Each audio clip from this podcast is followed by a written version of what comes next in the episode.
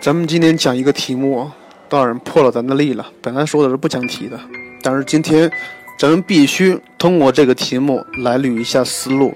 很多学生并不是知识点储备不足，而是碰到题目不知道怎么写，思路卡壳了。咱们今天通过这个题目来看一下，一个看似困难的问题应该如何解决，如何一步一步的进行解决的。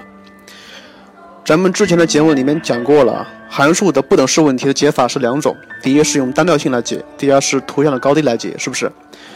当然，图像法考的也比较多，它也不是很困难。咱们主要是讲第一点，用单调性来解不等式，因为它的题很复杂，而且想过没？单调性，咱们导数里面也有单调性，所以函数题一旦与导数结合在一起，哈哈，有一些困难了。呃，就比如今天这个题目。我先把题目读一下：定义在 R 上的函数 f(x) 满足 f(x) 加 f 撇 x 大于一，f 零等于四。它让你解不等式一的 x 是一的 x 次乘以 f(x) 大于一的 x 次加三的解集。当然，首先看到这个题目的话，可能会比较复杂一些。你可能会想到，呃，题目里面的条件。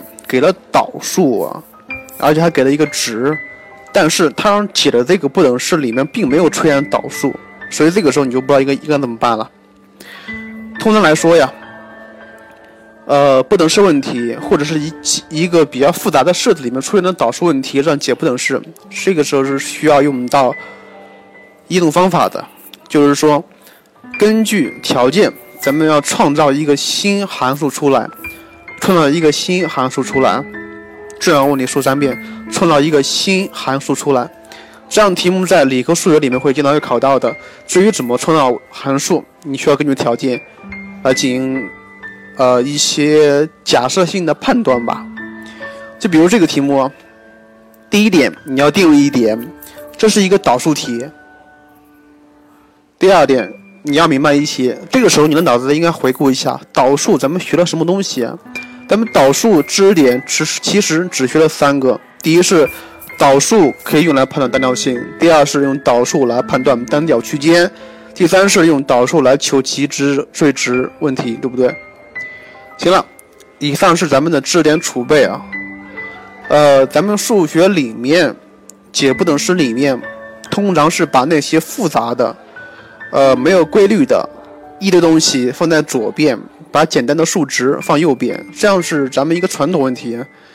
就比如这个题目，呃，咱们习惯是把 e 的 x 次方乘以 f(x) 和 e 的 x 都放在左边，把单单的一个三放右边，这样就变成了 e 的 x 次乘以 f(x) 减去 e 的 x 次大于三，是不是？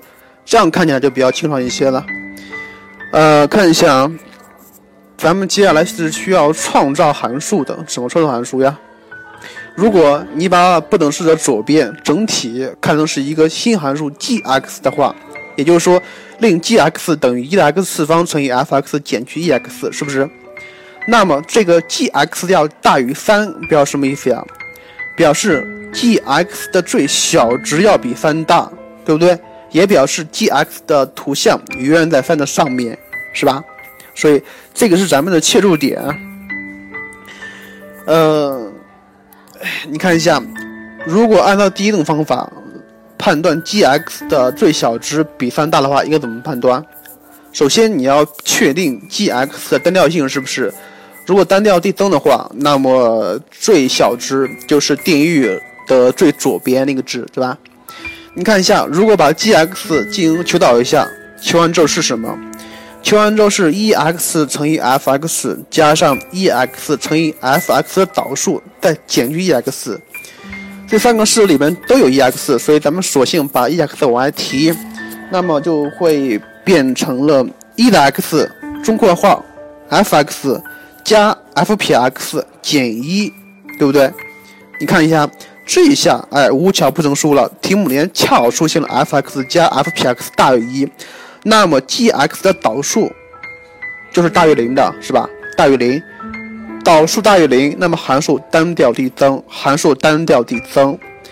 然后题目里面又给出了一个 f 零等于四，题目里面不会白给你的。记住，数学是很巧妙的，数学是具有巧合性的。那咱们把那个 g 零带进去，g 零带进去，g 零等于一的零次乘以啊，说错了，重说一遍，把那个零带进去，g 零就等于一的零次乘以 f 零减去一的零次，就是说就什么呀？就是一乘以四再减一等于等于三，是吧？恰好等于三，而等号的不等式的右边也是三，意味着什么东西？意味着 g(x) 是一个单调递增的函数。当 g(x) 取零时，它的值正好是三。那么 g(x) 取比零大的数时，那么 g(x) 整体的值率要比三大。哎，所以题目就解出来了。所以这个题的解题应该是 x 属于零到正无穷，零取不到。对吧？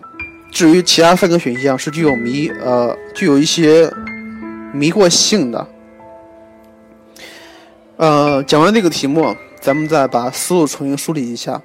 首先，看到这个题目，我先定位一下，这是导数问题，导数的单调性问题。然后你再动用一下你的知识储备。然后导数主要是讲了哪个知识点？第一，单调性；第二是最值和极值，是不是？第三。针对这个题目，咱们有一些常用的技巧，就是把一些复杂东西放左边，简单东西放右边，是吧？这个时候需要创立一个新函数。第一点需要注意一下，导数题需要创立新函数的思路，在很多题目里面都会出现过。然后再进行求导。你为啥求导呢？明白吗？如果你令等不等式的左边为一个新函数的话，你为啥求导呢？求导是要解出来。这个新函数的最小值比三大就可以了，对吧？然后咱们导完之后会发现，哎，导完之后正好会利用了题目里面给出的条件，它是一个单增函数，并且函数里面给了一个 f 零，f 零等于四，这个时候你不用什么时候用啊？所以你把 g 零带进去，发现，哎，g 零它反而等于三，它有单调递增，所以比零大的时候，它的值远远比三要大，所以题目里面就解出来了，呃。看到没？思路很清楚，当然中间夹杂了一些小技巧，就比如如何创立新函数，如何把函数稍微整理一下，这是一个小技巧问题。咱们把这个问题推广开，不管是任何题目，你如何解题？第一，你先定位一下这是一个哪个知识点的题目，然后你再回顾一下这个知识点主要是讲了哪几个考点，对吧？第三，再动用你的一些知识储备，包括一些解题技巧。然后一步一步就能把题目解出来。记住，中间每个环节都不可以卡壳。第一是定位，第二是回想知识点，第三是运用一小技巧，第四解题。好了，咱们今天是根据这个题目来说了一些，这个，针对这个题目，把函数单调性问题、函数不等式的单调性问题重新说了一遍。呃，当然，待会儿我会把这个题目以图片的形式发到那个电台上，这样你就可以看到了。当然，如果你要是有什么题目不懂的话，或哪些知识点不熟悉的话，你可以在下面做评论，咱们共同进步一下。好了，今天的题目就是这样，再见。